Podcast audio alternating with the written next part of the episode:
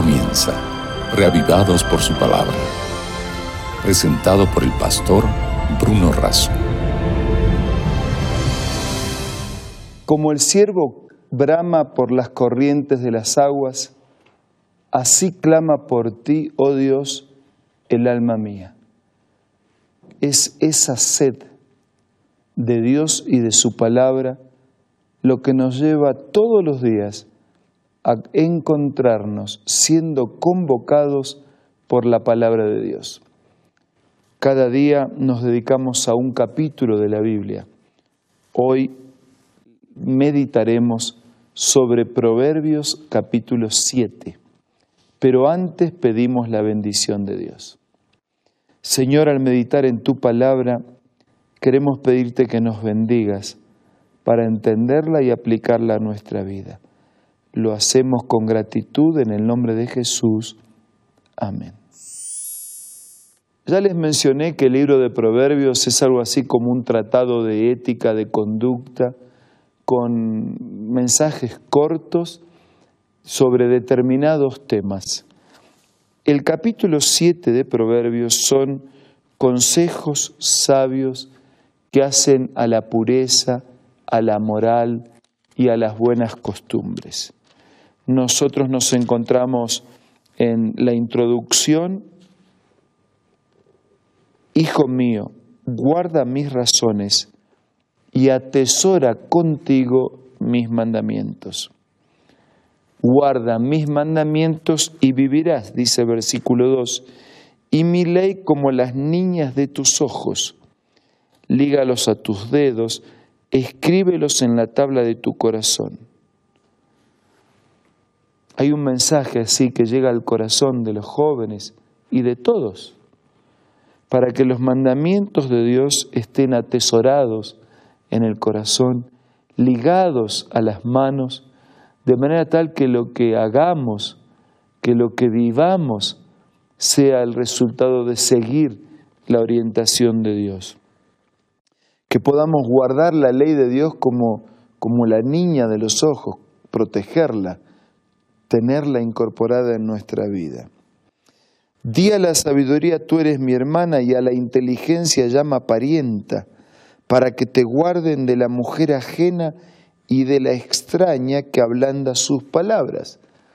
Dije que tenía que ver con pureza, con código de ética, de conducta, de moral. Y el consejo está diciendo para ser guardado, protegido de la mujer ajena y de la extraña que puede tener palabras bonitas. Desde el versículo 6 hasta el versículo 9 está centrado en la prevención del adulterio. tal vez sea bueno que en este momento yo recuerde que Dios creó al hombre, creó a la mujer, hizo de ellos una pareja y que esa, ese hombre y esa mujer viviendo juntos en el santo estado del matrimonio, tienen la plenitud de la bendición de Dios. Y que ese vínculo matrimonial tiene que ser respetado. Cuando quebramos ese vínculo antes del matrimonio o fuera del matrimonio, no solamente estamos pecando delante de los ojos de Dios, sino que estamos transitando un sendero de desdicha e infelicidad. Del versículo 10 en adelante se desafía exactamente a eso, a guardar la santidad del matrimonio. Dice, tengan cuidado cuando una mujer con presencia, con, de presentación extraña, sale a tu encuentro. Puede ser alborotadora, rencillosa, sus pies no pueden estar en casa.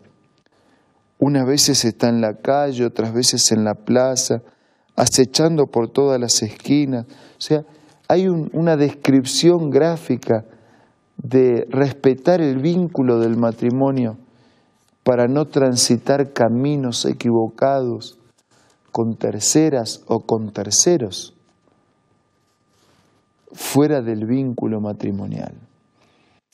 Desde el versículo 15 dice, he salido a encontrarte buscando diligentemente tu rostro y te he hallado. Entonces habla del 16, cómo, cómo adornó sus piezas, su cama, con perfumes, y cómo eso termina siendo como un vino que embriaga y que bajo el manto o el título del amor se practican cosas que nada tienen que ver con el amor.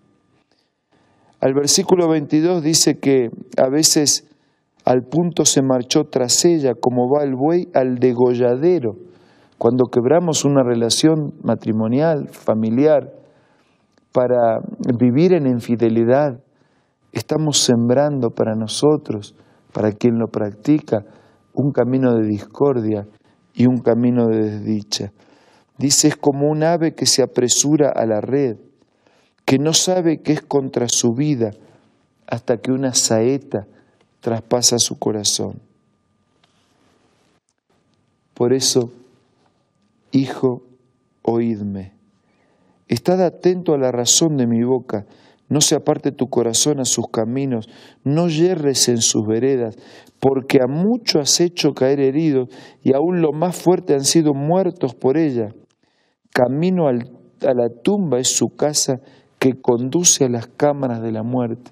Esos placeres, esas, esas eh, prácticas inmorales conducen a la destrucción y a la muerte. Y, la verdad es que este capítulo 7 de Proverbios resume los pasos hacia la destrucción. Y yo los podría graficar o resumir de esta manera. Primero se menosprecia el peligro. Dice, ah, no importa.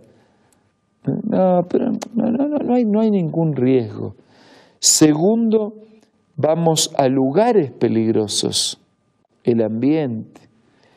Tercero, nos dejamos tentar y caer en la tentación. Cuarto, se cede a la tentación. Y quinto, se desciende a la destrucción. Cuántas familias quebradas, cuántos matrimonios quebrados, cuántos hijos tienen que criarse solos o solo con una parte por, por decisiones erradas, por hábitos cerrados, por prácticas equivocadas que no armonizan con el plan de Dios. Yo soy respetuoso de todas las personas como así cada uno entiende que quiere o que puede vivir la vida. Pero también quiero ser respetuoso del consejo de Dios, de aquel que creó la vida y creó al hombre y a la mujer cuando establecen una relación de pareja, de familia, de matrimonio, para que en un vínculo santo del amor y de fidelidad ejerzan un marco de contención, de crecimiento, de desarrollo, de fortalecimiento del uno para con el otro y el lugar ideal donde educar a nuestros hijos por un camino pleno de realizaciones. Tal vez yo esté hablando para alguien que todavía no tiene un hogar formado. Tenga en cuenta los consejos de la Biblia. Tal vez yo estoy hablando para alguien que ya tiene un hogar formado y algunas cosas cerradas ya fueron hechas. Siempre estamos a tiempo de pedir perdón, siempre estamos a tiempo de perdonar, de reconciliar, siempre estamos a tiempo de dejar de hacer lo incorrecto para hacer aquello que Dios estableció para nosotros. Por eso, si alguien tiene algo que tiene que ser sanado, restaurado o recuperado, pídale a Dios y recupérelo. Si usted tiene una familia formada, cuídela, sea fiel. Nada mejor que seguir el consejo de Dios. Vamos a ocupar ahora un tiempo para orar.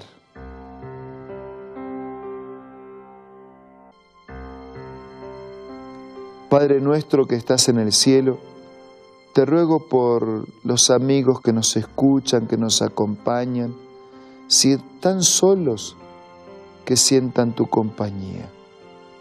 que le proveas la compañía que necesitan.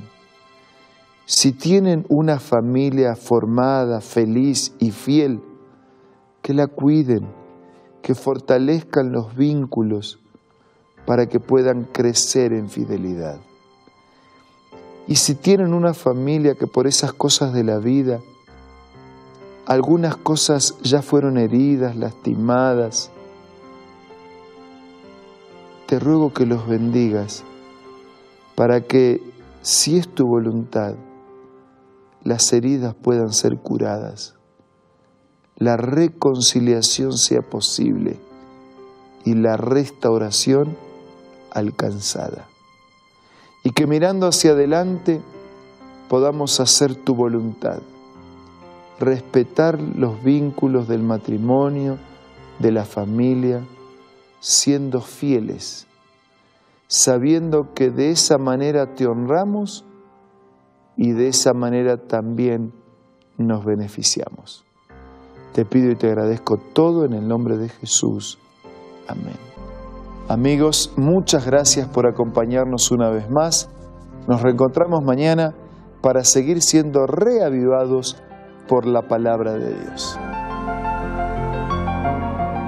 Esto fue reavivados por su palabra, presentado por el pastor Bruno Razo.